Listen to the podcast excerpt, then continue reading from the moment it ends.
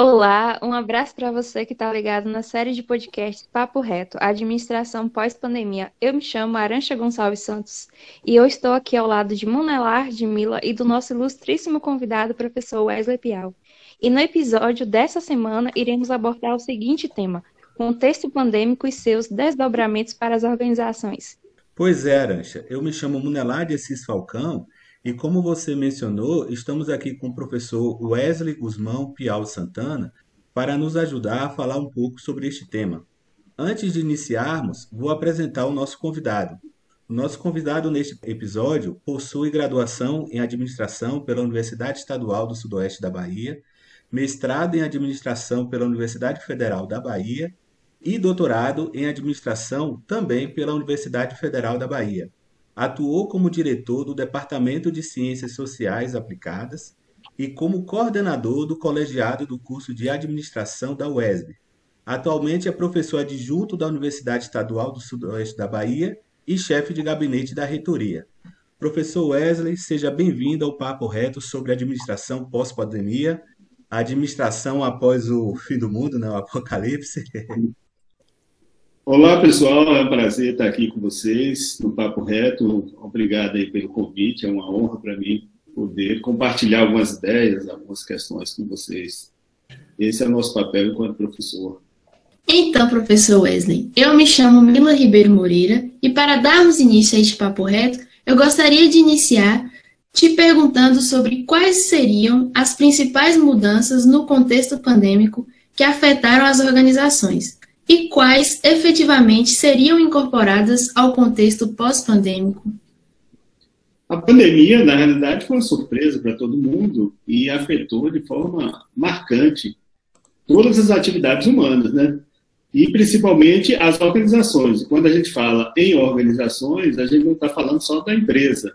A gente está falando de organizações privadas, que são as empresas, mas também das organizações públicas, de todo o serviço que o Estado faz, e daquilo que não é nem público nem privado, as organizações sociais, como cooperativas, organizações religiosas. Então, quando o, o vírus se apresentou para todos, foi um choque primeiro nas organizações públicas, que tem um movimento mais forte de, de reivindicação trabalhista, e, consequentemente, quando se agravou os quadros no exterior e a gente já sabia a perspectiva daqui, você paralisou toda a atividade econômica, né? E a economia vive a partir da circulação de mercadorias, de pessoas, de dinheiro. Então, sem essa circulação, todo o processo econômico que já vinha em crise lá no passado passa a ser afetado, né? E afeta marcantemente porque você é, fecha as organizações, fecha a, a, o trabalho, fecha o acesso, e sem esse processo, as organizações precisaram se reinventar. E a alternativa foi os avanços tecnológicos que a gente vinha. A atividade remota, a venda virtual, o trabalho remoto, o mercado é, interagindo muito mais nos ambientes virtuais. Então, esse, essas transformações desse atual estágio da tecnologia que nós temos hoje, elas com certeza já vinham sendo incorporadas na empresa, vários desses elementos já eram utilizados e passaram a ser disseminados de forma mais efetiva com a pandemia como esse ambiente que a gente está usando, de uma teleconferência, de uma reunião virtual, assim como outros é, aparatos tecnológicos, e são fundamentais para garantir essa circulação. Então, essa transformação tecnológica e esse cuidado com a saúde, que já era uma preocupação é, observada por vários pesquisadores, passa a ser presente cada vez mais, tanto para uma solução da pandemia, quanto no pós-pandemia. Né? Então, a, a principal transformação é tecnológica, na minha perspectiva de visão. Né? Professor, é, o senhor acredita que qual será o futuro das empresas após essa crise econômica gerada pela pandemia do Covid-19? Será que as empresas estão preparadas para o pós-pandemia? Quando a gente fala em crise econômica, uma primeira coisa que a gente tem que perceber é que a crise no sistema capitalista, nesse modo de produção que a gente tem, e baseada no lucro e na, na exploração do trabalho, é uma situação permanente. Então, a crise não surgiu por causa da pandemia. A gente vem com uma crise econômica aí que é cíclica, ela vem sempre acontecendo em cada pico de, de desenvolvimento. Então, desde 2014, quando veio lá dos Estados Unidos a crise do subprime, a gente entrou interrocada em relação a, ao movimento da atividade econômica.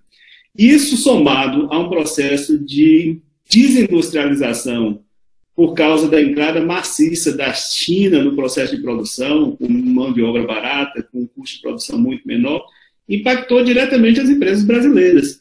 Então, se a gente já vinha com a crise de 2014 para cá, quando é, chega esse momento, em 2020, de diminuição da atividade econômica por conta da circulação, as empresas, em diferentes níveis, são altamente impactadas. Né?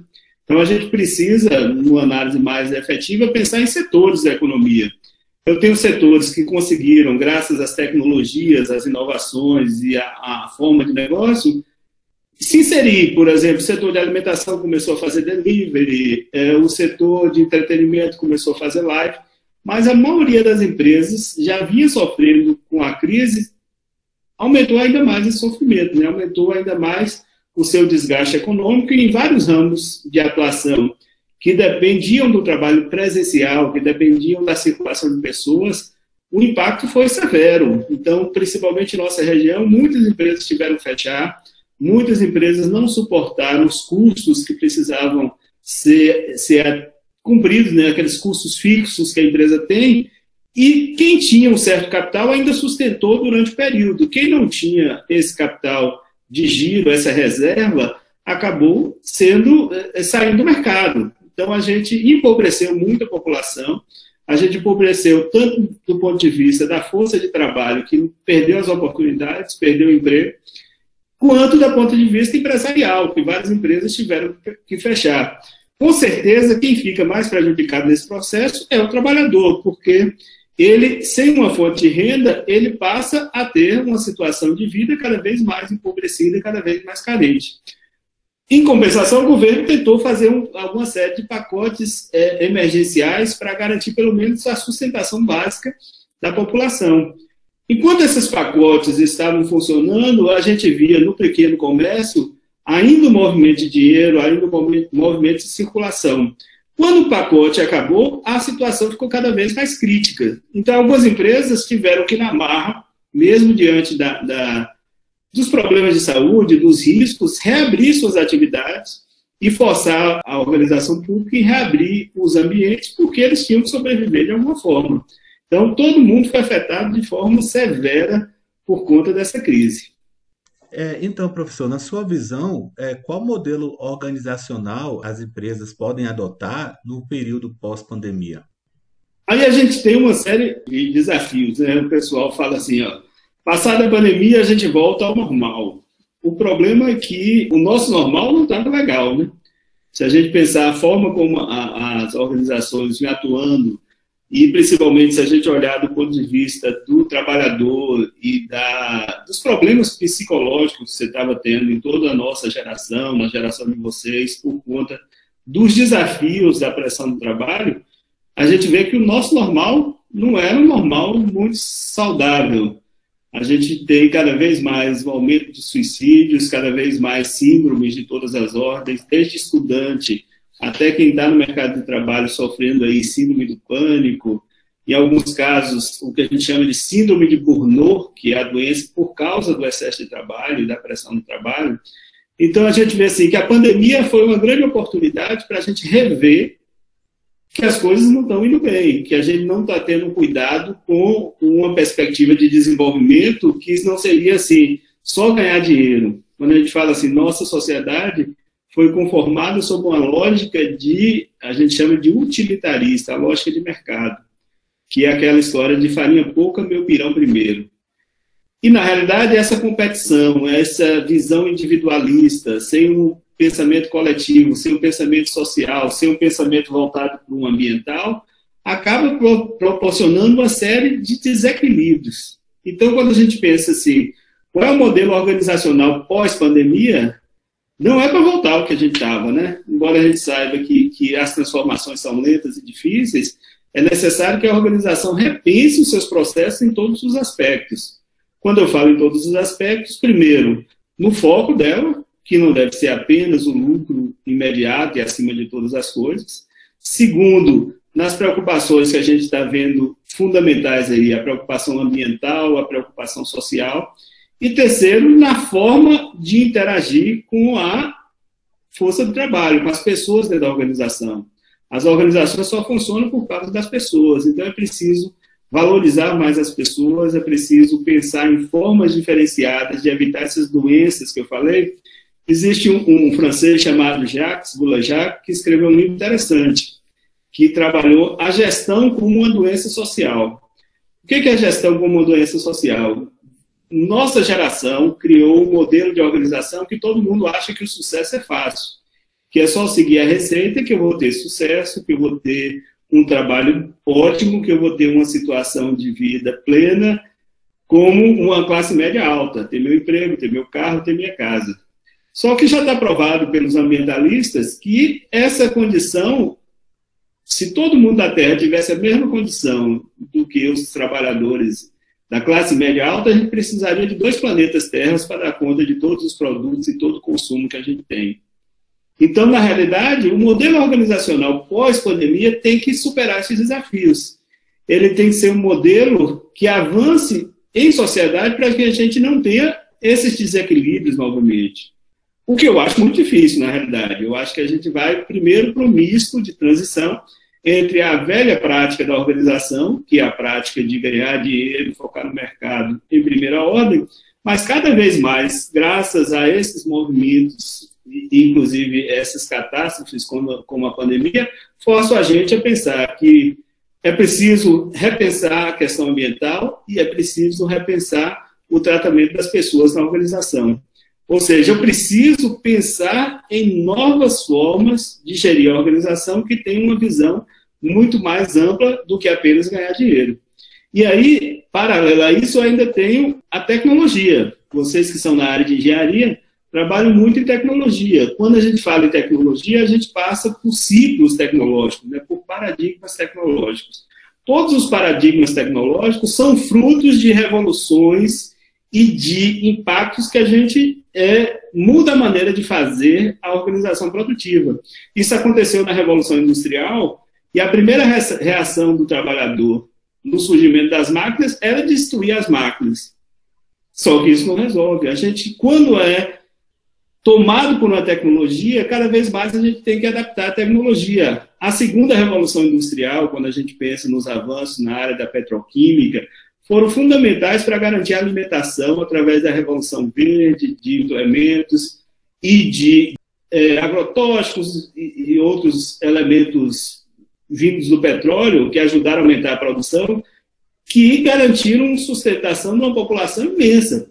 Agora a gente passa por um outro desafio, que é a revolução da informática e da área de biotecnologia. Então, como a gente enquanto sociedade, principalmente a minha geração, que tinha dificuldade de usar os meios tecnológicos, como essa geração vai se adaptar a essas novas tecnologias. Então, com certeza, a pandemia foi um momento para rever não só o modelo tecnológico, mas como o, o modelo gerencial, mas como também o paradigma tecnológico. Esse novo paradigma tecnológico que chegou a todas as pessoas vai mudar a sociedade.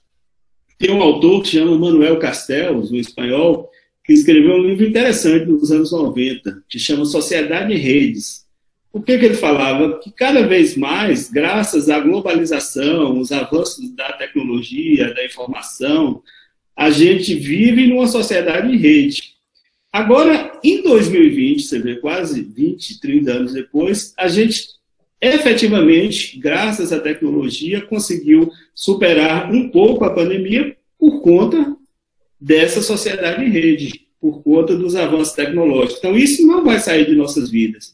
Mas isso só não basta. A gente, além de tratar a tecnologia, a gente precisa tratar o ambiente e a gente precisa tratar as pessoas.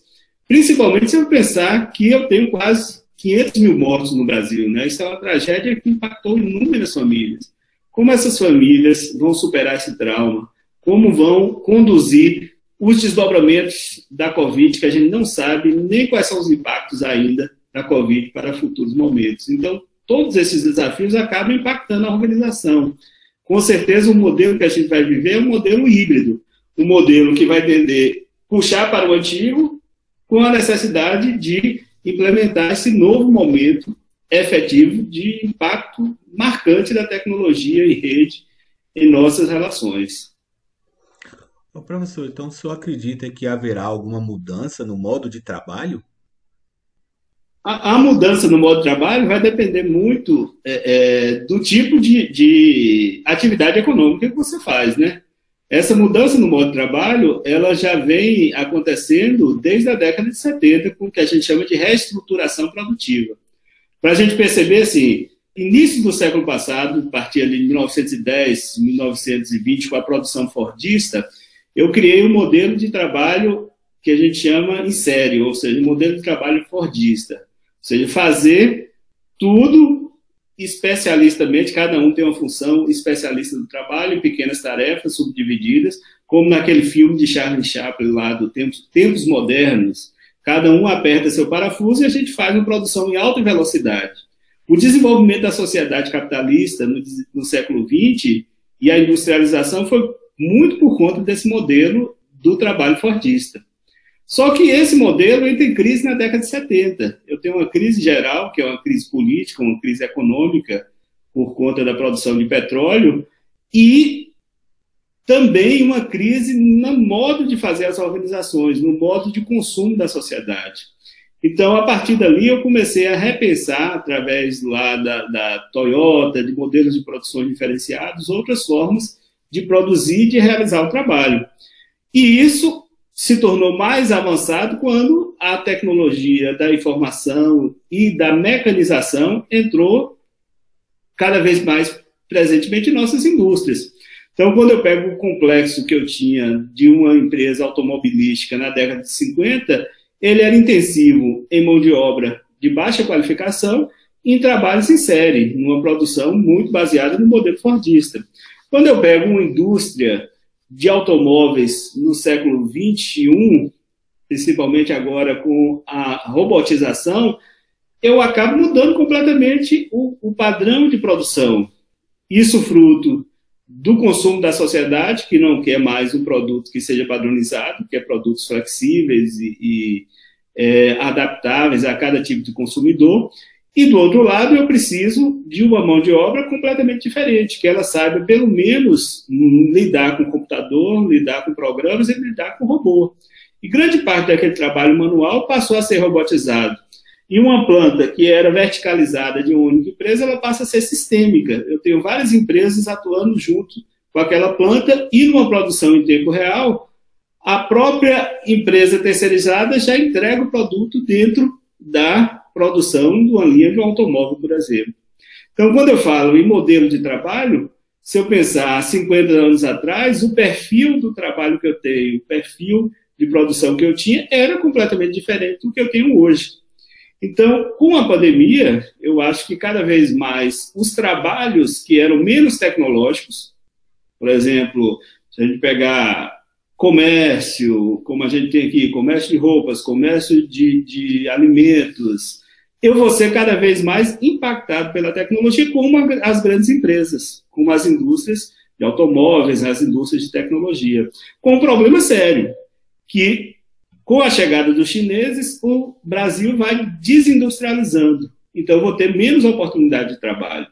Então, cada vez mais, as novas organizações vão querer um, um trabalhador que tenha adaptação, adaptabilidade a essas novas tecnologias. Por exemplo, no ensino, o professor, pós-pandemia, vai voltar à sala de aula, tudo bem, mas ele não vai abrir mão do que há de bom no uso de tecnologias. Ele pode não usar todas, mas ele vai continuar usando. Assim como a pequena empresa de nossa cidade, embora ela volte ao trabalho presencial, ela vai continuar vendendo pelo delivery, ela vai continuar criando formas alternativas de atingir o público. Então, um lado positivo que a gente tem nas transformações sociais, do lado das organizações, é que cada dia que passa, a gente vem incorporando a tecnologia. A minha geração aprendeu a assistir filme em VHS, alugando o vídeo, alugando a fita, direto na loja lá de, de na empresa lá que vendia, já nem estou lembrando o nome da empresa. A locadora. A locadora. A geração de vocês usa o streaming. São novos negócios. Só que nem sempre, a gente tem que pensar isso também, nem sempre as mudanças são boas. O que, que aconteceu do ponto de vista dos ganhos, das garantias trabalhistas que a gente tinha lá na década passada? Com o que a gente chama hoje de uberização, eu tenho um irmão que sofreu muito isso. Eu, a uberização, é, é, o trabalho passa a ser desprestigiado. E se eu estou numa sociedade de crise com muita gente desempregada, eu vou ter mais gente aceitando essas condições. Então, o que é a uberização? É um trabalhador que trabalha para uma grande empresa por conta própria, sem nenhuma garantia trabalhista. Quando, se pegar um caso, por exemplo, do irmão que eu tenho, ele trabalhava para uma multinacional e tinha uma série de benefícios. Com o processo de mudança de trabalho, ele foi sendo demitido da organização, teve que primeiro montar uma microempresa para atender essa organização. Hoje ele é funcionário de uma outra organização terceirizada da multinacional e cada mudança dessa ele tem uma, é, uma redução significativa de salário. Então, nem sempre as mudanças tecnológicas que a gente está vivenciando trazem aspectos positivos. Muitas delas vão impactar nossa sociedade em aspectos negativos. Mas são mudanças estruturais que a gente não, não tem como superar. A gente acaba se adaptando a elas e alguns negócios vão continuar tradicionais, com a força de trabalho antiga, como a gente tinha lá na década de 50, outros negócios vão ser extremamente modernos. Então, em vez de eu trabalhar na empresa, eu vou trabalhar em casa. Isso já está provado que funciona. Mas quais os negócios que vão poder fazer isso? Na nossa realidade, ainda serão poucos que vão poder continuar realizando teletrabalho, como a gente viu agora na pandemia. É, professor Wesley, é, o mundo já viveu outras pandemias. O que podemos esperar do futuro olhando para o passado? Será que estaremos mais preparados caso ocorra outra pandemia? Vamos estar. A nossa geração, com certeza, vai estar é, agora com outro olhar sobre o, as questões que envolveram a pandemia. As questões que envolvem lá, quando o pessoal falou que o vírus veio do morcego porque havia um desequilíbrio ecológico. Alguns acham que o vírus foi criado tecnologicamente. Haverá, com certeza, para as novas gerações, a cada vez mais, uma preocupação com aspectos é, que eu chamaria que envolve a ética, a moral, o meio ambiente. Então, com certeza, cada geração vai ter um outro olhar, uma outra visão sobre essa complexidade do mundo.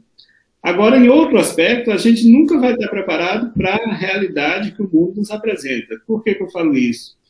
Porque sempre a gente vai viver momentos cíclicos, do ponto de vista da economia, do ponto de vista da sociedade, de estabilidade e de crise. Então, quando a gente fala as crises nesse sistema que é desigual, que é excludente, que não atende todo mundo, que deixa uma parcela fora, assim, o trabalho é coletivo todo mundo trabalha. Mas os ganhos são por, para poucos.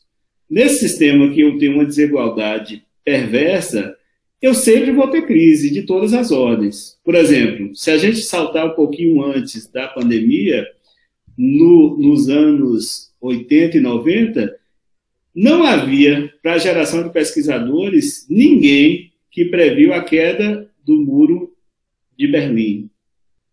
Ou seja, a gente veio do movimento cíclico, que todo mundo esperava problemas econômicos, guerras, possibilidades todas, mas ninguém previu que haveria uma mudança no modelo estrutural do Estado, do modelo econômico e o fim da União Soviética. Mudando completamente a geopolítica mundial, a estrutura, a forma, a abertura, e dando espaço para uma situação extremamente complexa do ponto de vista da desigualdade, que foi o neoliberalismo. Se a gente pensar dos anos 80 para cá, depois da crise do petróleo, a gente houve uma reestruturação da sociedade é, que criou um modelo muito mais voltado para o mercado e menos para o Estado. Isso gerou uma série de problemas de nossa sociedade, que desembocou em 2008 a gente sempre tem crise, crise pequena, crise no Brasil, crise nos tigres asiáticos. A crise de 2008, que impactou aqui no Brasil a partir de 2014, e agora a crise da pandemia. Se a gente observar um pouquinho mais longe, se a gente for pensar no século XVIII, existia um, um autor muito conhecido chamado Immanuel Kant, que escreveu um livro em 1772, não me falha a memória, que chamava Paz Perpétua. Qual era a ideia da paz perpétua? Que eu ia chegar numa sociedade que não haveria mais, graças ao desenvolvimento intelectual, não haveria mais disputas, guerras, é, brigas econômicas. O que, que aconteceu no século XX? A gente já começa o século XX com uma Primeira Guerra Mundial, e metade do século XX a gente tem uma Segunda Guerra e depois a Guerra Fria. Então, quando a gente fala assim, qual vai ser a perspectiva pós-pandemia? Será que a gente está preparado? Com certeza, nesse modelo de sociedade que a gente tem hoje, a gente vai ter uma nova crise cíclica daqui a alguns anos. Pode não ser uma crise pandêmica, mas pode ser uma guerra, uma crise econômica, uma disputa entre, entre países e, e, um modelo de diferenciação. Então, o que, que aconteceu assim? Quando você pensa, fim da guerra, da Segunda Guerra Mundial, eu tive uma união para a reconstrução dos estados em torno de uma potência hegemônica que era os Estados Unidos, conflitando com a potência hegemônica que era a União Soviética, ou seja, capitalismo contra comunismo, e aí brotou toda uma discussão de Guerra Fria. O que, é que vai acontecer hoje quando eu tenho uma polarização entre Estados Unidos e China? A China vai cada vez mais crescendo economicamente, comprando muitos empreendimentos, inclusive no Brasil, públicos e privados, e competindo diretamente com a potência econômica que tem o maior exército do mundo. Então, se eu não tiver uma crise pandêmica, eu tenho uma crise geopolítica. Se eu não tiver uma guerra, eu tenho uma crise de ordem econômica. Então, se o mundo continua com desequilíbrios, com desequilíbrio de todas as ordens, se o desequilíbrio é econômico, eu vou ter uma crise, ou porque eu tenho produção demais e não tenho consumidor, porque eu tenho desempregado demais e não tenho trabalho. Se eu não tiver uma crise de ordem econômica, eu tenho uma crise de ordem política. A novidade, que ninguém esperava aí na nossa geração, é que a crise fosse de ordem sanitária. Então, continuando esse desequilíbrio, as crises de ordem sanitárias podem acontecer a todo momento. E o mais preocupante ainda é que parece que a pandemia não tem fim, né? Por mais que avance a vacina, por mais que avance os procedimentos, sempre há transformações do vírus em uma cepa nova. Então, quando a gente pensa assim, o que, é que vai ser de nós pós-pandemia? Com certeza continuaremos usando máscara, usando álcool gel, fazendo procedimentos com mais cuidado, pelo menos durante um bom período. E cada vez mais impactados pelas transformações tecnológicas.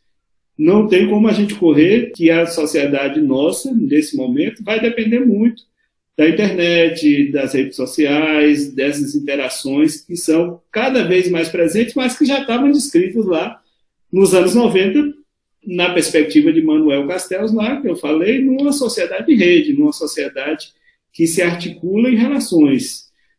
E o, o que eu acho assim, mais interessante é que para cada geração, para a nossa geração, houve um desafio de adaptação a esse modelo de trabalho, e para a geração de vocês, o desafio vai ser outro, com outras transformações, com outras necessidades, com outros conflitos, e provavelmente a geração aí do milênio, do zilênio, vai ter uma série de outras perspectivas e desafios no ambiente de trabalho, no ambiente das organizações, no ambiente dos desafios, é, como é que eu poderia dizer? No fundo, são desafios de desenvolvimento humano. A gente vai aprimorando a sociedade, vai avançando, mas não supera as contradições. É como se eu tivesse assim num trem que está em transformação contínua em alta velocidade, eu tivesse que entrar nesse trem sem ele parar.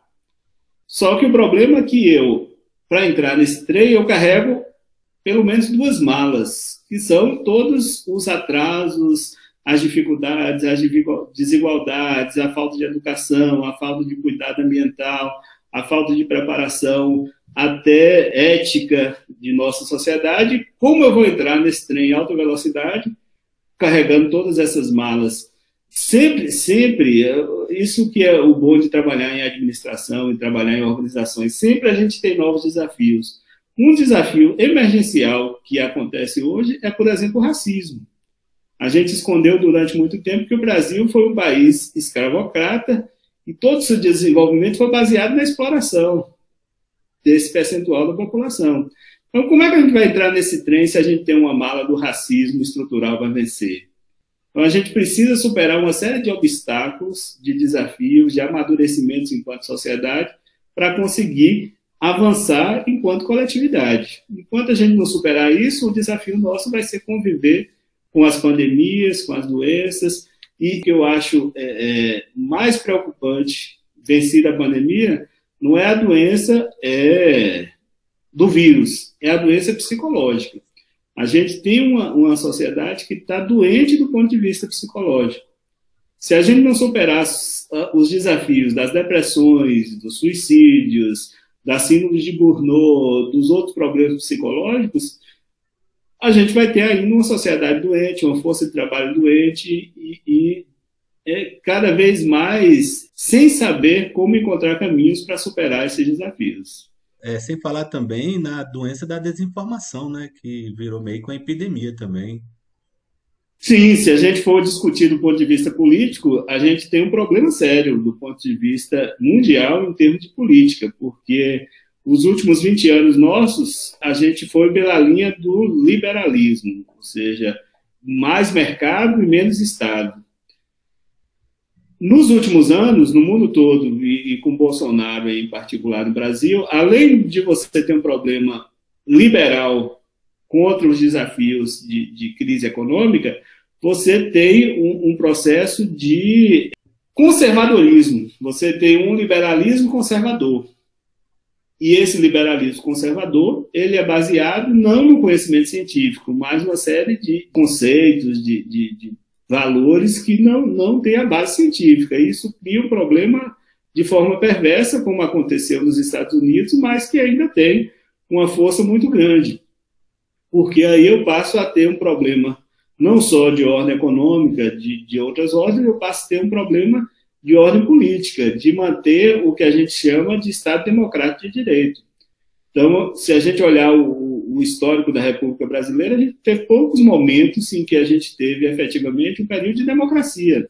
Sempre a gente tem uma democracia baseada numa ditadura. A gente saiu recentemente da ditadura, não tem 30 anos da Constituição, você já está ameaçando de novo a quebrar as instituições democráticas por conta de um projeto conservador que não garante o direito a todos, a diversidade, a inclusão, tudo isso que a gente tem valorizado no mundo.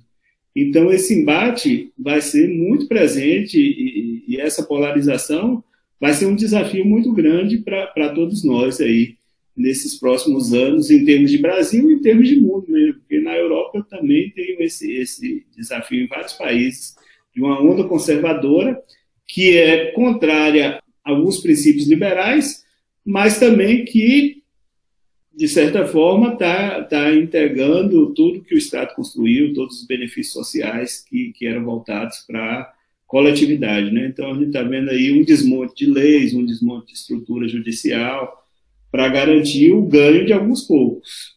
E se você manter uma sociedade em que poucos ganham muito e a maioria ganha pouco, essa sociedade vai entrar em crise mais cedo ou mais tarde, porque quem está fora do sistema passando fome não vai ficar quieto ele vai, de certa forma, procurar uma solução, seja pela violência ou seja por uma compulsão social.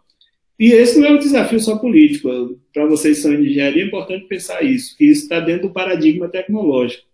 Toda vez que eu tenho um avanço tecnológico, eu tenho um deslocamento entre quem está incluído nessa tecnologia e quem está excluído. Se eu não diminuo esse deslocamento, esse deslocamento sempre vai existir, dos incluídos e excluídos, mas se eu não diminuo essa diferença, a sociedade entra em concussão, entra em crise. Então, o desafio nosso é tentar superar esse modelo. Como o professor é sempre aquele visionário que acha que pode chegar a uma sociedade perfeita, o que a gente discute, tenta falar com os alunos é a busca de uma sociedade que, de, que acabe efetivamente com a pobreza e diminua as desigualdades que a gente tem hoje no Brasil. Mas dentro de uma prática mais realista, isso vai depender de uma mudança de valores, de cultura, de pensamento, que não vai ser muito simples das nossas gerações fazerem isso. Demorará mais tempo. Então é isso, pessoal. espero que vocês tenham gostado deste episódio do Papo Reto, pois nós curtimos bastante. Gostaria de agradecer ao nosso convidado, o professor Wesley Pial, e dizer que foi um prazer tê-lo aqui conosco durante esse tempinho. Tudo bem, eu que agradeço o convite de vocês. Estou sempre à disposição, se vocês precisarem. Aproveito também para convidá-los a ouvir o próximo episódio do Papo Reto, que vai ao ar na próxima semana e irá abordar o tema Administração Estratégica, Planejamento Estratégico, SWOT e 5W2H. Valeu, galera. Tchau, tchau e até a próxima.